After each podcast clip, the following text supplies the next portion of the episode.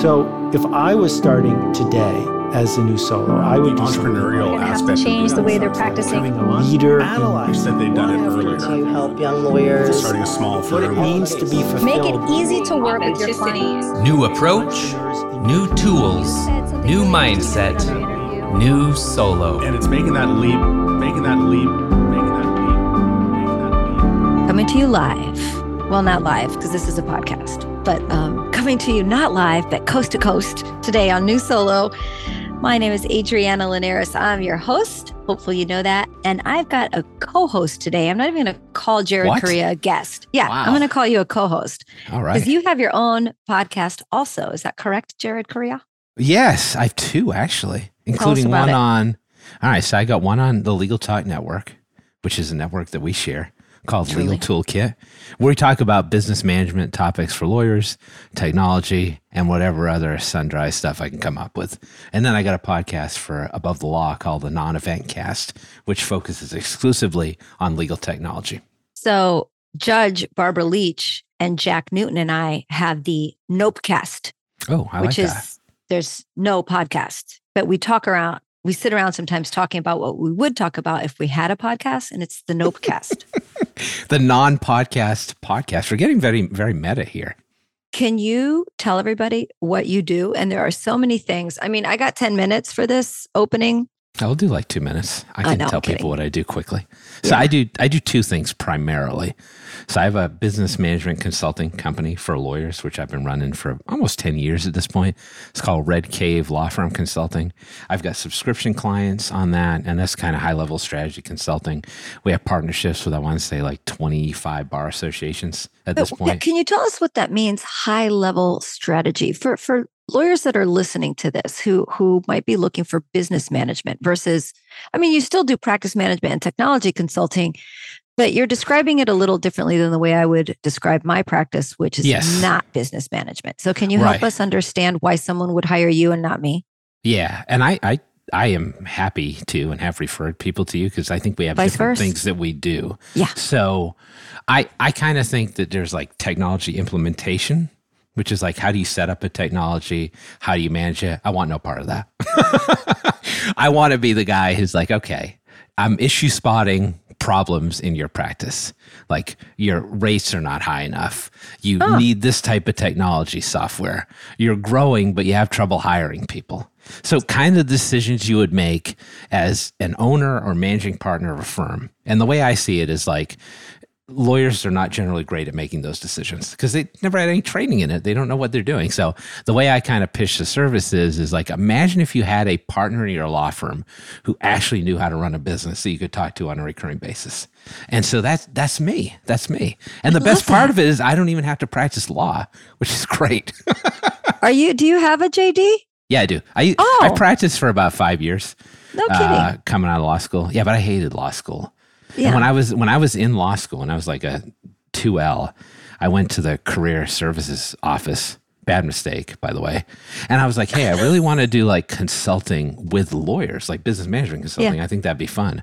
And they were like, that is the stupidest idea we've ever no one heard. does you that. should get a real Lawyer- job. They But- don't need that. and then like 10 years later, they hired me as a consultant. So I won that round, hilarious. I guess. um, you know, this is so fortuitous. I swear, the universe. Okay, I, I'm It's just going to say this. It loves me. The universe. it just it does. So I knew that. this is really funny today. So I don't know if everyone knows this. I'm the practice management advisor for the San Diego County Bar, Yes. the Nebraska Bar, by the way. So if you're a member of the, the Nebraska, you. they this if you're a sustaining member of the Nebraska Bar, you can make appointments and meet with me. Same with the San Diego County Bar, SDSU, and then I also run the technology help desk for Florida Bar. So if you're a solo small firm attorney in And you've Florida, been doing Florida bar stuff for a while. I've been yes. Yeah. But all of that to say that I have attorneys coming at me and also my private practice from all angles. And today I got a chat from an attorney in Nebraska. And here's what it says I am a lawyer in an office sharing arrangement with four other lawyers. We have two and three quarter staff and a college kid who is our runner. A couple of us feel that there are problems with the management of our office. Is this something you can help with?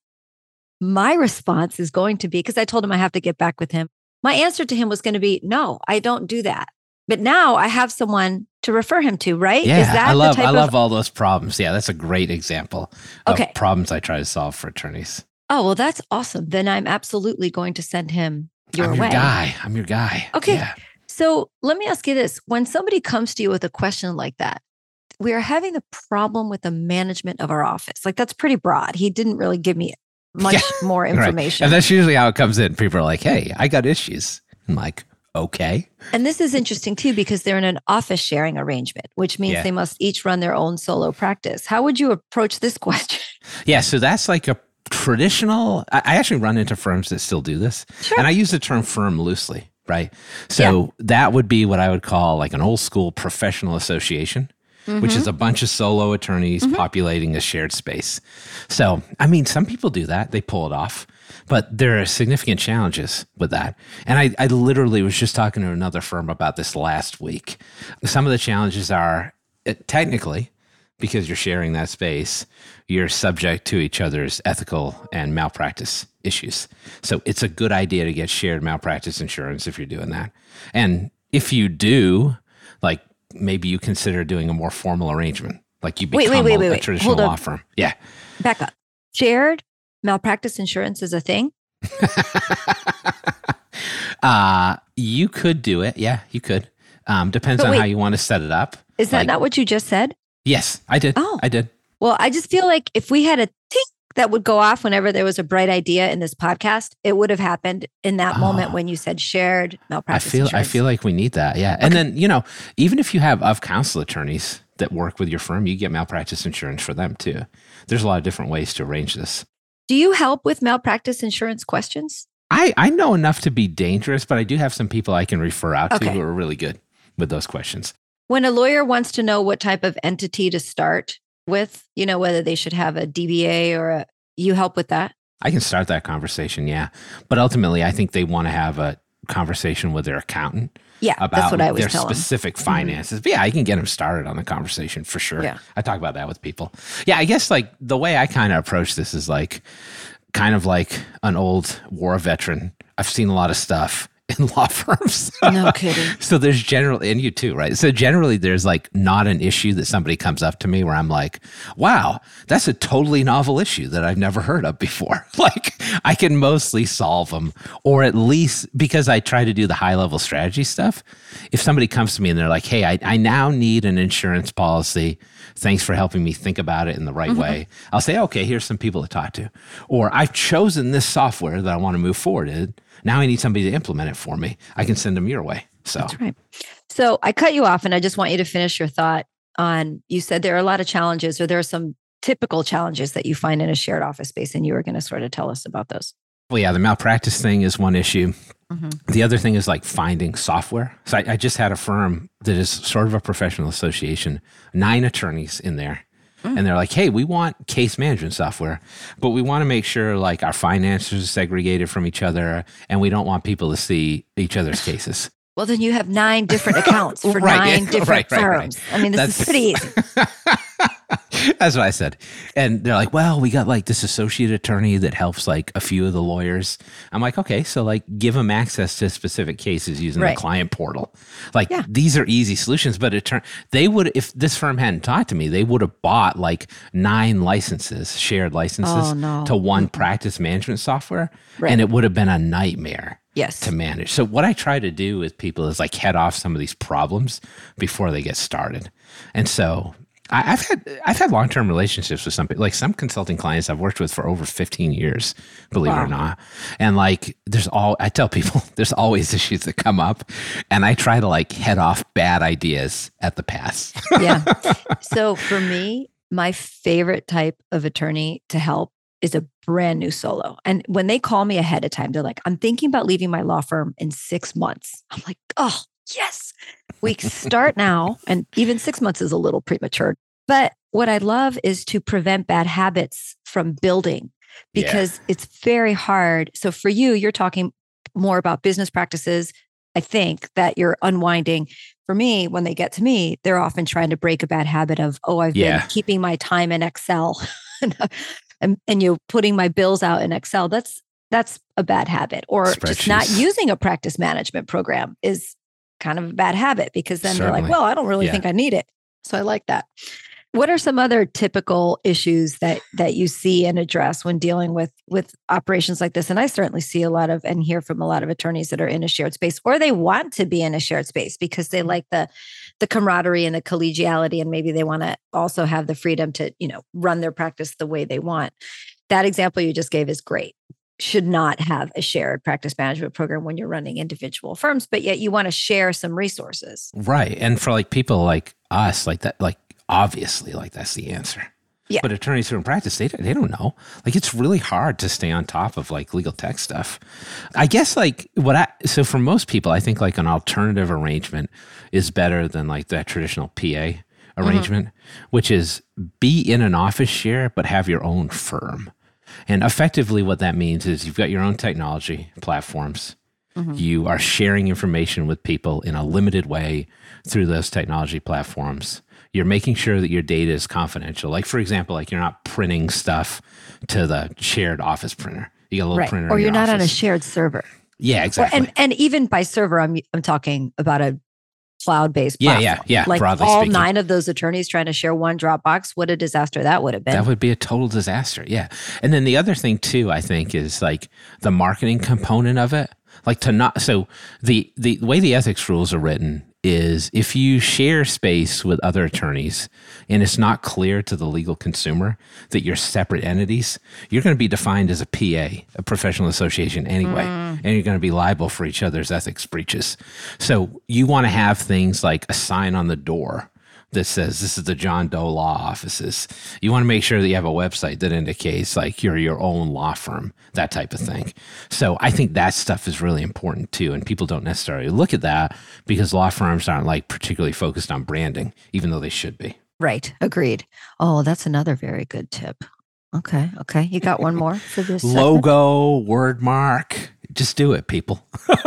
It's not that hard. Right. I guess in terms of other good tips, like I think if you're in an office share, even if it's like your own law office, even if you're solo, I would focus on getting into a space where you can get referrals, either from Oh, lawyers in good idea. Mm-hmm. complementary practice areas or non attorneys, even, which are a great source of referrals that lawyers don't usually focus on. And be thoughtful about that before you choose what kind of arrangement you're going to have. And if you are, in a position where you're going to be affiliating in some fashion with other lawyers, you could take a step in the direction of a PA without actually doing that. You could be of counsel to another firm, for example. And that makes it easier to send referrals back and forth. And if you're like a solo, like a new solo, and you are of counsel to a larger firm, that can make you look a little bit bigger. And it may be easier for legal consumers to buy into you because it doesn't look like you're alone. You got people that you're working with, but you don't have like a formal affiliation. You're not an associate with that firm.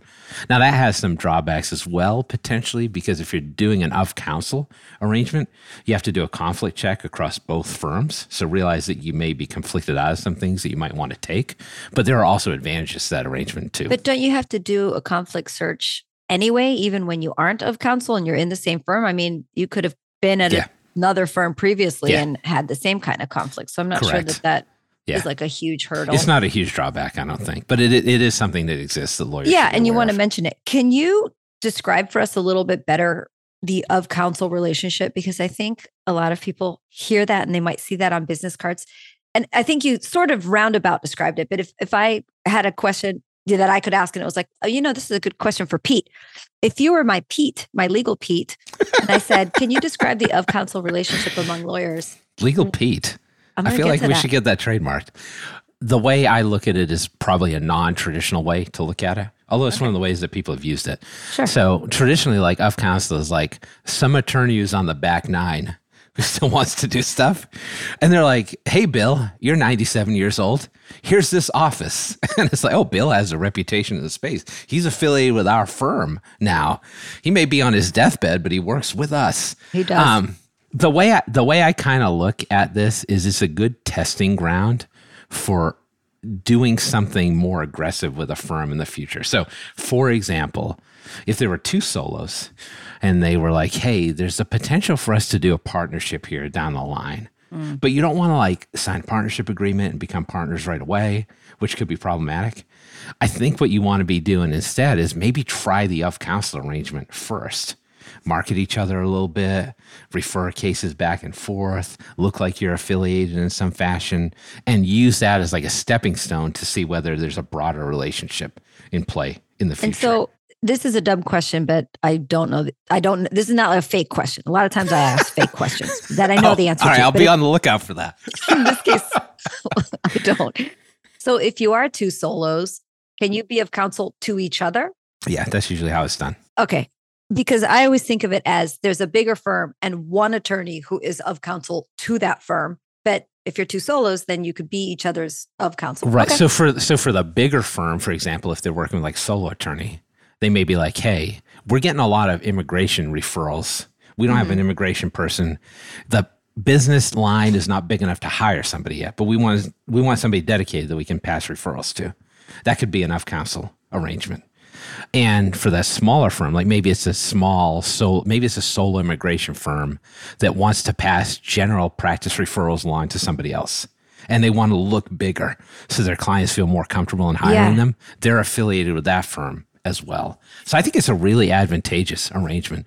And I should say, like, you don't necessarily have to do it as a test run or a test balloon for a partnership. The other like way it. to do this is if you just want to have a more solidified referral arrangement, you could do that as well. And so I should round this out and say technically, if you're of counsel from one firm to the other, you're a contractor and you Okay. want to have an of counsel agreement in place. And there's a great book from the ABA called uh, The Of Counsel Agreement. It's by a guy named Harold Wren. It's probably like the Bible for of counsel agreements. I think it's in edition six or seven right now. Huh. I love this idea. Me too. I, I, I've been I've been recommending it to people for years. So you're a solo attorney who maybe left a large firm and you do contracted work. Let's pick commercial real estate. You know, it's hard as a solo to get big companies to hire you because you're a solo, but yet you have the experience of a big firm. You've got the reputation from having been at a big firm. So you might approach maybe a mid-sized firm and say, "Oh, I notice you don't have a, a, a really well-known or a high-end real estate attorney. I don't want to come work for your firm because I like my solo practice, but would you consider an of counsel relationship? Yeah, that's a Ah. great way to do it. I've seen a lot of like a lot of big firm attorneys use this. They come out, they don't Yeah. have like the cradle of the large firm anymore to help them with admin and all that stuff. And the clients that are talking to them are like, "Hey, I like you. You're great, but you're just one dude or one lady. Like Mm-hmm. what happens if something goes on with you or you're Yeah. busy?" Like a lot of people say, "Hey, I'm a solo, but I got my team here." Which, if I've got issues, I have all these other people that could work with you. Like I've got a really deep bench. That's a great way to play it too. And can you speak just briefly about how the financial arrangement works in an of counsel relationship? Because I'm sure we've piqued some interest and then they're going to wonder what that looks like. I mean, it's funny. It's like almost anything else in legal, which is like if you are sharing fees with an attorney, like the top is really off and you can do whatever you want. You could have a 5% to 95% breakdown. Like you could really do whatever. Okay. Um, generally, I'm seeing like some kind of formalized referral arrangement where it's like, okay, you get cases into our firm, we're giving you 20%, you're taking 80%, or vice versa. And then you got to also look at like your jurisdictional requirements for that type of thing. Because in some states, like Massachusetts, for example, we have what are called forwarding fees for attorneys. So I can, as long as I get my clients to sign off on it, I can send somebody a case with almost no nexus to that case Huh. and be like, you take care of it. But the fee split isn't determinative based on the amount of work that somebody does. So I could send that referral over and I could take 99% of the fee and the other firm could take 1% of the fee if I wanted to set it up that way. But it's not like that in every jurisdiction. Some jurisdictions it's based on how much work each individual attorney does. So look at look at the referral rules in your jurisdiction first. So you may have more flexibility or less to set that up, but you would be able to set it up. I mean, you've got a lot of flexibility there. It's what somebody else will agree to, frankly. Oh, that's very good. Okay. I want to move on to our next segment because I have two more topics that I want to bring Oh, up two with you. more. All right. Two all right. more. Let me let me stretch. I'm ready. Stretch coming in. um, but before we do that, I want to say hello to Ramon. Now, Ramon approached me at the ABA Tech Show and said, I listened to your podcast. I love your podcast. And I wanted to say hi to him and thank him. It always is is really nice and like a weird surprise when people recognize my face because I think they're going to recognize my voice, which happens Right. often too. People they'll say, you know, your voice sounds so familiar. But anyway, I want to say hi to Ramon, and I also wanted to say hi to Andrew and thank him so much for this really nice long note he sent me on LinkedIn. And I think I have not replied to Andrew, but I have showed his note to like two or three people just saying these are the types of messages that keep me on this podcast. So Andrew just sent me a nice note that said he'd been listening to New Solo for a long time and launched his law practice and couldn't have done it without New Solo. Oh, and so who I want to thank is Andrew for sending me the note, but then it's really about my guests or my co-hosts. Um, and I want to thank all of them for making New Solo such a great podcast for all these years. So thanks, Ramon. Thanks, Andrew. It was nice meeting you guys out there. We are going to be right back with Jared Correia after a few messages from our sponsors. Starting your solo practice is exciting, rewarding, and demanding. Alps Insurance understands the unique challenges of startup solo firms. 65% of Alps legal malpractice insurance policyholders are solos, after all. That's why Alps created First Flight, a program supporting new solos by providing affordable, premium pricing for the first three years of practice. Visit alpsinsurance.com forward slash insurance forward slash first flight to learn more. Or just Google Alps First Flight. You'll find them. First Flight program subject to eligibility requirements. Yes, yes, you have a website, but do you love it? Does it grow your practice? It should look good, it should work for you, and it should be built by people who care. Practice Made Perfect loves making websites for solos, just starting out or market leaders. And their clients love their websites. PMP's average client has been with them for over six years. PMP is perfect for your website. Practice Made Perfect. Visit pmpmg.com forward slash solo. Okay, and we're back. I've got Jared Correia from Red Cave Consulting here. Um, Yes. A peer of mine. We go way back a million years in the world of legal technology and consulting. Peer, friends, You I would even go so far as to say. Dear friends. Now, and Jared, I think you think this is the first time you've been on New Solo, and I think you might be right, which is I I'm think sorry. so. insulting to you. I should No, have no. had, you should be like right. one of my regulars. Mm, don't sweat it. When we start. I- okay, I won't sweat it. you mentioned two things. You know, when I said introduce yourself, what do you do? You said I've got these two things. you did not mention Gideon. Yeah, I got a software company too. Because what the hell? Why not? Why not? Yeah, so we've got a, a partner and I. We have a software company, and we've got some uh, pretty good law firm investors in that as well. So basically, it really does three things. So chat and qualification, chat bot on law firm websites, scheduling, uh, automated scheduling, and then uh, document assembly. So it'll build documents out of chat. We're just about to come out with, which will probably be out by the time we're done with this podcast, a proprietary e signature tool that we built. So you can do an e signature directly in the chat as a legal consumer. So you don't have to channel switch to an email or something like that. And we're pretty Okay. excited about that. We have to back this up just a Okay. smidge.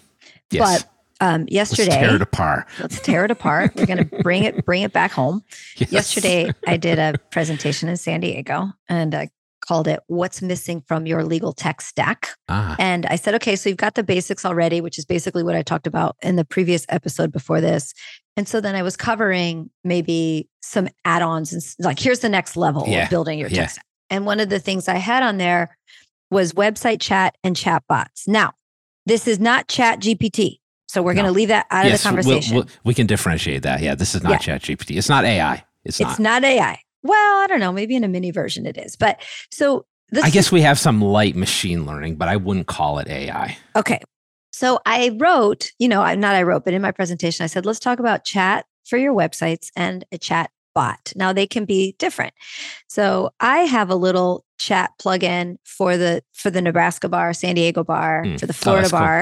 And for my own website. Now that's just a plugin that I put on WordPress, which is where I want run my website. I pay $19 a month for it. It's called Mm. Formilla, F O R M I L L A is the one that I use Right. very simple. When I'm sitting here at my desk, or for an attorney, the way I think about this is if you're actually paying a receptionist to sit up front and doesn't have a lot of things to do, and you want to have a live chat offering on your website where when somebody clicks it and it says, so if you go to one of my websites, if I'm online, it says Adriana is online. And that legitimately means I am sitting here. Right. If right. you tap it, you can talk to me. you can talk to me. And what's funny is people will hop in, they'll be like, Adriana, is that really you? I'm like, yep, it's me. And they go, no, it's a robot. I'm like, no, it's really me. That's so Um, funny. So I want you to differentiate chat versus then the chat bot, which does question and answer without the actual human there. Okay, so let's just start with can you differentiate for us on our websites the difference between a chat and a chat bot? Yeah, so live chat is probably what you're referring to as chat, which is a kind of hosted chat. So there is a human who's answering the questions that you input, the comments you make. And that could be a business owner like yourself, or that could be a, an agent that's hired by a third party, kind of like virtual receptionists. Yeah, and I was just going to like- mention Yeah. that if you have a virtual receptionist like a Ruby, I think Apex, Yeah, and I'm maybe even Smith, they offer this. they So if do. you're- Yeah. so if you're already paying for a I don't like to call them virtual receptionists because they're real, a remote receptionist service, you should like find that. out if they will also run, you know, how much how much extra is it to put a chat plugin on your website and have people who you're already paying Yeah. and have already trained by your script to also help you capture leads that are coming in through the website. Okay, so I interrupted you and I'm sorry. No, that no, that's totally fair. Yeah, so there are these live agents. So a lot of people are using this now for customer service. So Yeah. um, if you need to deal with your phone company or whatever, you can go right to their support page and chat with a live agent. I think a which I people much have had that prefer over calling. Oh, absolutely. I hate talking to anybody except Right. for you. And then a chat bot is a little bit different, and there's really two species of them. Um, Wait, one can I say one more thing about Of the course. chat? It's your show. it's our show. You're my co-host.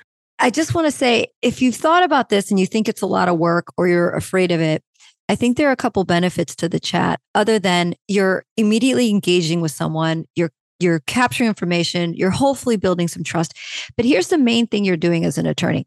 You're preventing them from hitting a dead end and moving on to the next law firm that they were going to go seek help from. Right. So if you can capture a, an engaged potential new client at this moment in time, this is very, very valuable. So I love chat for that. And so now let's talk about, as you were going to say, the chat bot, which is another level, which doesn't Yeah. necessarily be need to be manned or wool-manned by a human because Yes, this is truly like the virtual option. So mm-hmm. like there, there's two species of that like there are some chat provider, chat bot providers that have some like AI running behind this. Like it can make intelligent responses to certain queries. I don't think that that technology in most cases is where it needs to be that you can let it run on its own, frankly. And a chat bot could also be kind of like a scripted conversation with rails around it. So I'll give you an example. Somebody comes to the site, you want to get their contact information, you want to find out which of your practice areas they're interested in. You maybe want them to answer a couple questions about their issue and probably give them an opportunity to say something like, Hey, here's my legal need that I want to talk to you about.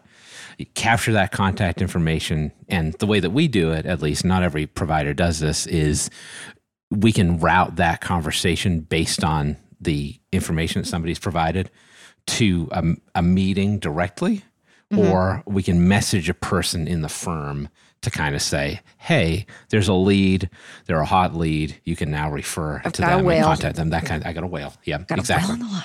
So that's how most of the chat bots will work. So basically, the way that works is you build the subscription on the backside in the software. Uh, build the build the uh, the script, sorry, on the backside on the software, and then you try to figure out all the pathways that that conversation could take and lead them to the end. If it's a very basic thing, it's going to be just what I described: contact information, practice area, issue. Thanks for contacting us. We'll get somebody to talk to you soon. That's basically how it works. But wouldn't you rather go that extra just step and say, we've got someone we can connect you with right now? Or why don't you make an appointment right now? Again, we're trying to prevent them from moving Yes. on. So Yeah. um, I would go that extra mile, but you know, that's what I do. Yeah, so there's a couple different ways to do that. So the way that we've done it is we built in effectively like our own version of Calendly or Acuity, like scheduling software. But it's tied to a specific person. So, based on your qualifications, if you need to talk to an admin person, we hook you up with an admin person. If you can get a conversation directly with an attorney based on what you respond, you get book, you get to book with them automatically. You don't have to channel switch. Um, but as you said, there's also the opportunity to potentially present a live chat situation. So you can have this hybrid kind of live chat thing where that person would Right. get an indication that, okay, there's somebody in chat right now. They've hit your qualifiers. Now you can come in and talk to them if you want to and try to book them. So there's a number of different ways to do this, but you're right. It's about engagement, getting people to make the quick decision before they bounce and go to the next website, which they will do. And so with my little cheap, I call it do it yourself DIY chat Formilla, Yeah. I have it set up so when a chat comes in, like literally confetti falls out of the sky above me. I've got my watch goes off, my phone goes off, but you know, things start ringing awesome. and dinging. So my question to you is going to be if this happens and all of a sudden we got a whale on the line, how do I know? Yeah. So like the notifications are one way Okay. to do that. You Same get thing. it via email, you get it via text. And then if you have the ability to hop in and take over that conversation, you can do that. You can, yeah. But if you're in a position where you're actually not available at that time, let's say you're doing a presentation or something like that, Mhm. you could have the system opt to, hey, this person's hit the qualifications. Now they get to schedule an appointment with me at a later time, which means that I don't have to book them. And I, that meeting is just on my calendar. And they've never had to do anything other than start conversing with this chat. Now they've got the appointment booked, which makes it less likely that they're going to book another appointment with a firm. Or even if they do, you've at least got them calendared. Whereas another firm, they may not have the opportunity to do that. And they never take that next step. And they probably don't because a lot of firms I feel are not doing this yet because attorneys are like, I can't have just anyone hopping on my calendar. I know they still don't get it. So I just want to describe for listeners about so it's at gideonlegal.com. Yes. And when you go here, it will say intake scheduling and document assembly software for law firms. With Gideon's suite of tools, law firms can convert leads, which is what we just talked about, schedule appointments, also we just talked about, capture data, covered that, populate information into custom documents and automated manual processes, all from a single secure platform. And then you've got a couple of examples here where there's a fake chat going on. So I just want to, again, just sort of illustrate this Yes. more for listeners. It says, Got it. And is your household income above $28,290? So that's very exact. And this Yeah. is one of the qualifiers you're talking about where you're you're programming the chat to ask very specific questions that meet a very specific intake or qualifier process. So then the response is no. And then so that's the very first question. At least in this example. And the respondent says no and then the bot, I guess it's a bot on this one because it's powered It is. Okay. Yeah. it says, What is your legal situation? Now that's really broad, Yeah. but the writer, the I've got, I've got lots of stuff to say on this. okay, oh good. The respondent says, I have been evicted. Oh no, these are choices. I have been evicted. I have a problem with something I bought. Right. I've been discriminated against. Okay. So now that we sort of have a visual of what this would look like on our website, what do you, what are the things you want to I have back many, up I have many thoughts and feelings Okay. on this. So, I've I've actually designed some of these scripts, and I'm pretty happy with the results because with the chat, including like long term conversations, like some of the stuff we design is like for firms that do a bulk estate planning practice. So you get like 300 people building out wills every month. So we try to make it very consumer friendly, and we get something like 90 to 95 percent conversion rate on those. Wow. Which is like you do the whole chat, and then the document spits out at the end. And the fact that people are willing to hang on for that long and answer the questions, I think is good. Yeah. So I have a strategy for this. so Of course you do. when I talk to law firms, I say, okay, let's at some point in the first like three or four questions ask somebody what their legal situation is. I almost don't care what it is, but it gives them an opportunity to be like, okay, I can now say my piece because this is really a thorn in my side and someone's going to listen to me. Even if it's like an online robot, like they love that. And then they're invested and then they start answering questions. And when we do the document builds, like estate planning, let's take that example. What I'll often do is be like, okay, we're going to ask you questions about your children now. And if you're engaging with something online, you're not going to be like, oh, here, web robot. Let me show you a picture Yeah. of, of, of our new grandson. So we do things like this is why we need information about your children for the will, or this is why we need a guardian. So you're, you you're should pick. educating them as they're filling it out at the same time. Ideally like it's there's a significant educational component to make somebody feel comfortable. To the extent that they almost forget they're not talking to a person and it becomes a back and forth conversation. To the extent because you, still got to put rails around it right? You want people to make multiple choice questions and mm-hmm. answer those. You want people to submit text information. And what goes on in the background which is which is common with all these chatbots is every time somebody provides a specific answer there's a label for example if it was an estate planning firm you have the label that says okay this person makes over $30000 a year this person owns their own home and then, depending on what answers they make, they go down a certain path. Some firm may say, okay, this person just needs I love you wills. So we can send them down the path where, like, uh-huh. we're going to create that will right now. Or if somebody's like, hey, I have $2 million in assets, a firm might want to bump them out of that process and be like, hey, schedule an appointment right now right.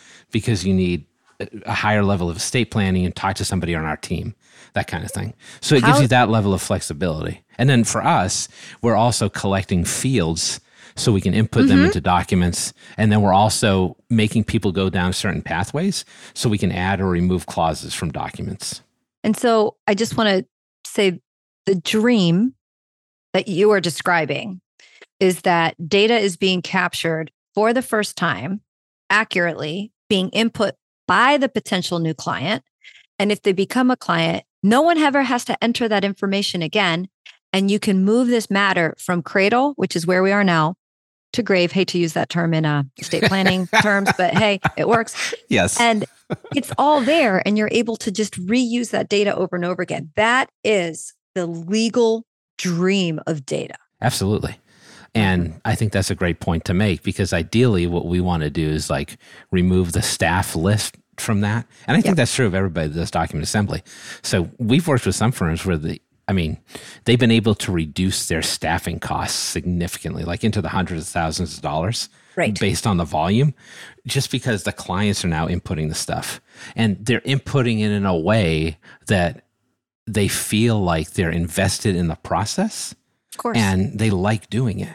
I want to say this too. I, I don't want it to sound like we're getting rid of humans in the legal profession. Humans are still necessary. they're necessary to a certain degree, but they're also getting rid of themselves in a certain level because Yeah. Jared, I think do you have a daughter? Yes, I do. Are you encouraging your daughter to become a legal secretary when she grows up? no. No. No. Equestrian. So that's what I mean. way better. Yes. An equestrian is way better. So my point is it's harder for attorneys to find ex- yeah. the, the days of having an a legal assistant that's been there for 20 years and could train the baby lawyers, forget about them. That's a, that's an excellent point. Yeah. Long gone. So what we're doing is making it so that your need for administrative staff is less and the people that you do have, the humans that you do have working for you, are actually doing work that requires their brain, and you're paying them to use their brain for more useful purposes than capturing data. Yeah. So that's what I mean by we're not trying to, you know, get rid of humans in the profession. The profession's taking care of it itself because you're you're upskilling them rather than having to do remote data input constantly, which is the most boring thing you can do. Well, I'm glad we got to talk about Gideon and you got to help us understand yeah, thank you. Oh, can I ask you one last question? I almost yeah. almost forgot, and I yeah. always ask this. Can you tell us about pricing? Oh yeah, yeah. So basically, we got two models which you can unify. So it's 150 bucks a month for the chat, oh. um, and then it's 150 bucks a month for the document assembly as well. If you want to add that, with, with the new e-signature tool, we're working with some larger like mass tort firms who were signing up like thousands of people a month. Wow. Um, so we're like doing a per signature price, which I think we're going to set at like 25 bucks a signature. Are you, with all this work you have, you must be recording live from your mansion in Bimini. Um, no, I'm recording live from my home in northern Massachusetts. Your kitchen in Massachusetts. My kitchen for Just, yes, I, I, have I have some Oreos that I bought. So after this, I will be indulging in a sleeve of Oreos. So yeah, it's a it's a really amazing lifestyle, honestly. Yeah. No, I love it. I think it's great. So everybody go check out gideonlegal.com. Of course, if you have any questions um, or just want to learn more, you can schedule a demo right there. Or Pretty I know sweet. Jared is very generous with his time. Um, I am. I can am. always ask a question. When we come back from our next break, we're going to talk about Pete. Yes. Chat GPT, which today is, I don't, I don't know, it's end of March. And in the past two weeks, this thing has come out of nowhere and Oh we're all God. losing our minds over it. So we'll be right back to talk about that after some messages from some sponsors. Law Clerk's nationwide network of talented freelance lawyers is trusted by thousands of law firms. Solo attorneys and firms can get help with project based and also ongoing work via subscription. Sign up is free and there are no monthly fees. You only pay when you delegate work. Plus, Law Clerk has a new app for your mobile devices to help you manage the work you've delegated while you're on the go. Be sure to use referral code NEWSOLO when you sign up at lawclerk.legal. Hey, Gee, what's up? Just having some lunch, Conrad. Hey, Gee, do you see that billboard out there? Oh, you mean that guy out there in the gray suit? Yeah, the gray suit guy. There's uh, all those beautiful, rich, leather bound books in the background. That is exactly the one. That's JD McGuffin at Law. He'll fight for you!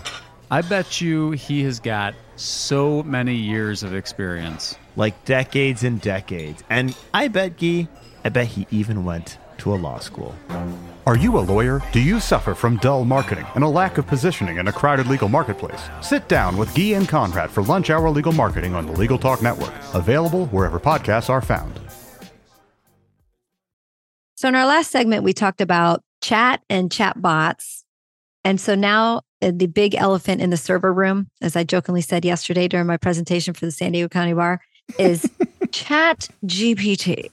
Yes. And I'm glad you it. told me that you did a presentation on this recently because I I, I want to talk about it because I think we're all hearing about it, but I I don't want to overwhelm listeners with like all the the Yeah. legal talking heads from Twitter and LinkedIn and everything. And how's ChatGPT going to change the legal world? I just want to talk about it from a, a basic angle and get us thinking about how helpful it can really be. So, Jared, ChatGPT is an actual AI model versus what we were talking about earlier. Give us the basics. A lawyer calls you today and they're like, I keep hearing about this chat GPT, but they want my cell phone number before I can try it. Should I do it? Eh, well, that's a kind of a loaded question. Is know, should you do it? Yeah, you should test it. Totally. But like you don't want to use it. You don't want to rely on it in your practice. Just no. yeah. So I so the way I kind of look at it. so let me let me tell you what it is first. So it's called like generative AI. And what that effectively means is that you provide inputs and it provides outputs.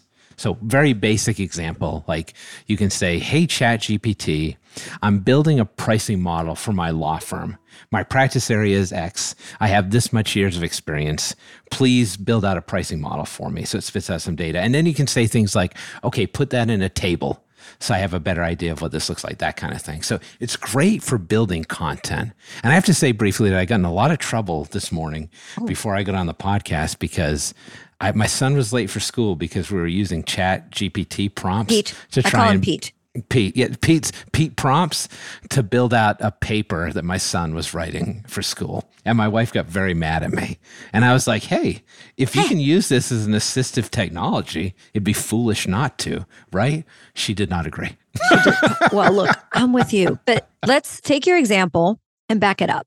If you're an attorney looking for a pricing model on Google, you're going to input a search, search terms, and Google is going to return a bunch of results that it thinks are relevant to your question. So, but basically, what Google is doing is sending you on a research project because now you've got to click through those links. You've got to extract Right. the information that you want. You're, you're Yes. basically building the project yourself from all the resources that Google is giving you. While on the other hand, Pete actually gives it to you. Yes. He Yeah. or she, it is like, you don't It need to cuts do out that that entire process. yeah, you don't have to do this drafting. research anymore. You you don't need to go looking and hunting for all this data. I'm just going to give you the answer. It's like asking an experienced qualified human, like calling up Jared and saying, "What should my pricing model look like?" Jared's not going to say, "Well, go research these answers, these Right. responses." There was a Right. white paper that Reuters put out. The ABA's got a book. Jared's going to give you the answer, and that's I just Pete have better jokes than Pete, but go ahead. way better jokes. okay, so go on because you were sort of describing, and I and I want to also encourage listeners. The key words that you're going to hear about with with Pete is you're prompting it. You're Yes. not putting terms into a search box, you're prompting it for answers, and it learns from your continuing prompt, sort of like when you're talking to Jared. I would say, So, Jared, okay, so I see this um, pricing model here. Can you give me an example of how would I would this apply this if I was in a multidisciplinary practice? And then it then hones the answer or adds more based on that. Okay, so keep going. Yeah, the prompts are key in that you want to give it enough information about your circumstances to provide as specific a response as you can. Uh, so, not a generic response. So, putting in, like, I'm an attorney who has this level of experience. I'm an attorney who is based in this jurisdiction. It's not going to know that stuff automatically, but that helps to provide a content. And then it's really funny because you can talk to Pete like you would talk to Pete, a human. I know. So you can say, do this next, do that. And you can, like this morning when I got on, uh, when I was on with my son, Mm-hmm. I was like, hey, good morning, Pete. right. And it's like, oh, good morning. I hope you're having a pleasant day. So ideally, you kind of lose yourself in the uncanny valley a little bit. And I, I tell people, like, imagine like, it's not necessarily like a legal assistant in the sense that they have this innate knowledge of how legal works, right? Like if you're working within the system for like five years, it's a different type of thing. The way I kind of view it is like if you have kids, it's like talking to your kids. Right. You have to be very specific, you have to be very literal, and then it can provide decent responses. And you know, we should warn everyone too. It tells you in the very beginning, once you sign up, it says, Our my answers might not be correct. I don't have information prior to 2020, but it's also at this point having indexed and digested billions of Right. resources. And Yeah. what it's doing is sort of predicting what the next words should- be as it's it's you you can watch it build the answer. The thing's amazing. It was like a learning model, right? Yeah. So just as you learn things when you were young, I heard a great example like Mark Palmer, you probably know, who's the ethics counsel in Illinois. He, I was talking to him the other day, and he's like, "Yeah, ChatGPT is like a teenager, right? Right. They have a lot of promise, but they're not necessarily super sophisticated yet." So you want to take that analogy and run with it. In that anything that ChatGPT produces, you need to look at it in the same way that you would look at it that an associate attorney would produce or an admin person would produce. Right. You have to be like really on top of that. So, and I'm not suggesting that we use it for legal work, but I am going to give you an example of some questions that that um, the attorney I live with and I gave it, which I think was really impressive. I've Mhm. been using it for things like help me um, craft a social media post. I'm looking for three useful things to know about this. Right. So that's why I would love for everyone to just try it, but I don't want you to go at it like, oh, is this thing going to replace lawyers? No, it's not. Although it passed a bar exam. Yes, right. So in the earlier version of ChatGPT, it failed the bar exam. I think it got like in the 21 percentile. That was, I don't know, maybe two years ago. And since then, they've bombarded it with information and it recently passed a bar exam at 91% in the 91 percentile. Think about that. Yeah, which is wild because I sure as hell couldn't have passed the bar exam at that It's- percentage. I mean, it's actually kind of and and when you listen to if you go listen to some podcast interviews or some interviews with Sam Altman, who's the CEO, Mm. it's really interesting. So no, look, eh, we need to know about this, and you should go out and try it. But here's the the question we prompted Pete, Oh, um, well played. my attorney and I, my favorite attorney on the planet. He said, "Ask it this: How do I explain a right of first offer in a lease?" So that was my question. And I won't read the whole thing because you can go do it yeah. yourself, but basically it's, it writes in plain English. A right of first offer, in ROFO, is a clause in a lease agreement that grants the tenant the right to be the first party to receive an offer to lease or purchase a property from the landlord before it is offered to any other party. Yeah. Done. And now it actually goes on. There's three or four more paragraphs after that, which I won't read to you because y'all can do the search yourself. But then he said, Oh, that's pretty good. He goes, type this in there, or maybe he typed it himself. Can you give me, now this is the scary part, give me a sample landlord friendly indemnification provision for a lease. Get ready for this, guys. I'm ready. I'm very excited right now. He says, certainly, here's a sample landlord friendly indemnification provision for a lease. Now, in quotes, tenant shall indemnify, defend, and hold harmless landlord and its agents, employees, and representatives from and against any and all claims, damages, liabilities, costs, and expenses open paren, including responsible attorney fees and court costs arising out of or related to any breach. And I wish this is the part where we would speed up my, you know, and I could read the whole thing. But anyway, it goes on and it finishes the quote. And then it says, it's important to note that the language used in indemnification provision can have significant legal implications. So it's important to consult with an attorney Yes. to ensure that the provision is properly drafted and enforceable in your specific jurisdiction. Like it's telling the Not a person bad disclaimer, right? Yeah. yeah, it's really funny. Um, So- but this, yeah, I mean, that's a great example. And if I'm an attorney, especially like a corporate attorney or a leasing attorney, I'm a little bit worried that like my legal consumers that are now hiring me are going to use ChatGPT and be like, build me this contract and Or cut out the I've, attorney. I've drafted it. Could you just make it better? Exactly. Yeah. So that's going to cut into lawyers' work too. Yes. This, I, I think it's like a super interesting technology. I love it. To be, fr- but I also think it has applications for lawyers. Obviously, Mm-hmm. like that example you gave is AI is an assistive technology. I think a lot of attorneys out there are like, "Hey, AI is going to take my job," but not really. Like you're using these tools to help you do a better job and really to streamline your process. I would never take something off of ChatGPT at this point in time and slap it onto Definitely a document to send to my client. But based on what you just uh, the prompt you gave, Mm-hmm. the information it provided, you could use that to build out a document. If you And edit think- it, you do research. I think that's the example I gave to the attorneys yesterday was for certain things, it's going to give you a starting point. It, it just gives you the starting point, and then from there, your creativity and your legal knowledge and your experience, depending on how much you have, is going to take over, and you're going to then take what it gives you and apply your legal analysis to it and, and do your lawyer thing. But then I also think there's a lot of uses for it outside of the practice of law for Oh, all for of us sure. as humans Yeah. running small businesses, doing research with our kids. And that's why I think everyone should create an account and go check it out because it has a lot of really interesting uses. It's funny, like my daughter's always cooking stuff up, like from random stuff around the house. And she's like, Hey, I've got an egg, some chili sauce, and like beans. What can I make with it? And I'm like, I don't know. I'm not Paula Deen, but now I can go to like Chat GPT and be like, Hey, Yeah. give me a recipe for that she can actually follow. Isn't that cool? Because I could tell Chat GPT, write this up as if uh, a five year old is Yeah. making this recipe. If you're an attorney and you're not at least experimenting with it, you should be. And I'm not saying like write legal briefs on it because No. there's some, it, nobody knows really what the IP situation is going to look like here.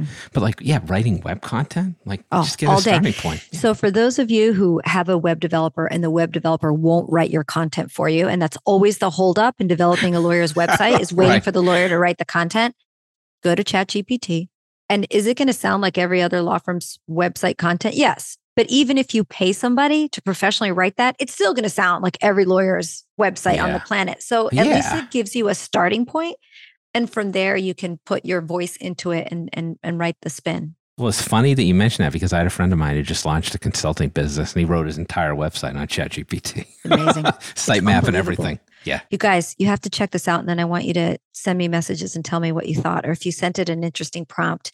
And I think it'd be interesting to have conversation, which a lot of the talking heads on legal have done this with the issues in using it for legal purposes and some of the things that got wrong. I think Bob Ambrogi did a piece on it wrote a brief that sounded great, but it was not correct or it wasn't accurate. But the thing is, that's what it does. It makes you want to Right. And, believe that it gave you the right answer. and and it generates false citations too. So if it feels like a citation should be in place somewhere, it will just make up case law. It's amazing. So you got to be really careful about Yeah. that. but this is where we said take the content and run with Yes. it. Don't copy and paste it. yes. Yes. Um, well, Jared, this has been a lot of fun. I, I had a lot of fun. This is great. I appreciate you coming on. It's always Thanks for having me. I'm well, always a pleasure, and I'm sorry it's taking me this this long. But I'll put you on the That's site, right. the rotation with with some of the regulars. We got all Yeah. kinds of stuff we could always talk about. Let's do it. I love it. Tell everybody where they can find, friend, or follow you one last time before I let you go.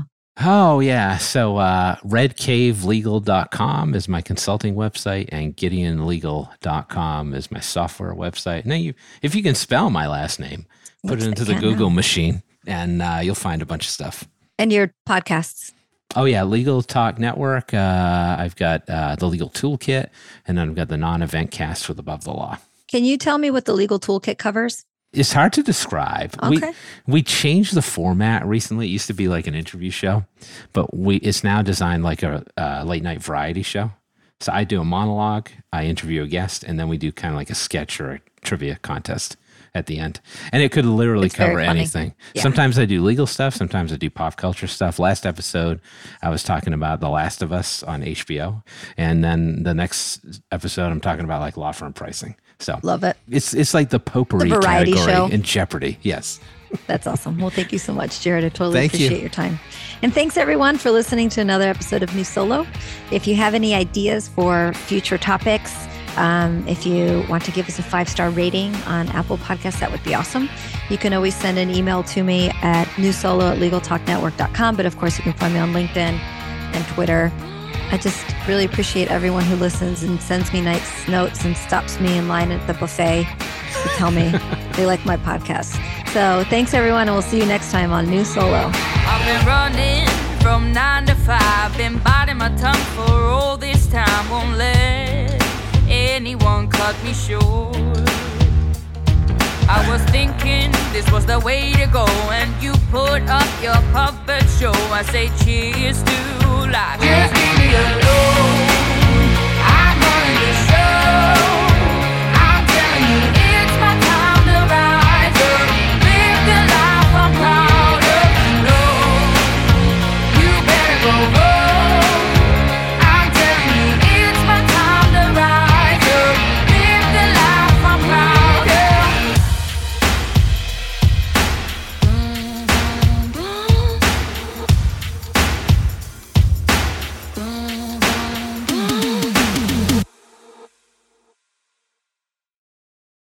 If you're a lawyer running a solo or small firm and you're looking for other lawyers to talk through issues you're currently facing in your practice, join the Unbillable Hours Community Roundtable, a free virtual event on the third Thursday of every month. Lawyers from all over the country come together and meet with me, lawyer and law firm management consultant Christopher T. Anderson, to discuss best practices on topics such as marketing, client acquisition, hiring and firing, and time management. The conversation is free to join, but requires a simple reservation. The link to RSVP can be found on the Unbillable Hour page at LegalTalkNetwork.com. We'll see you there.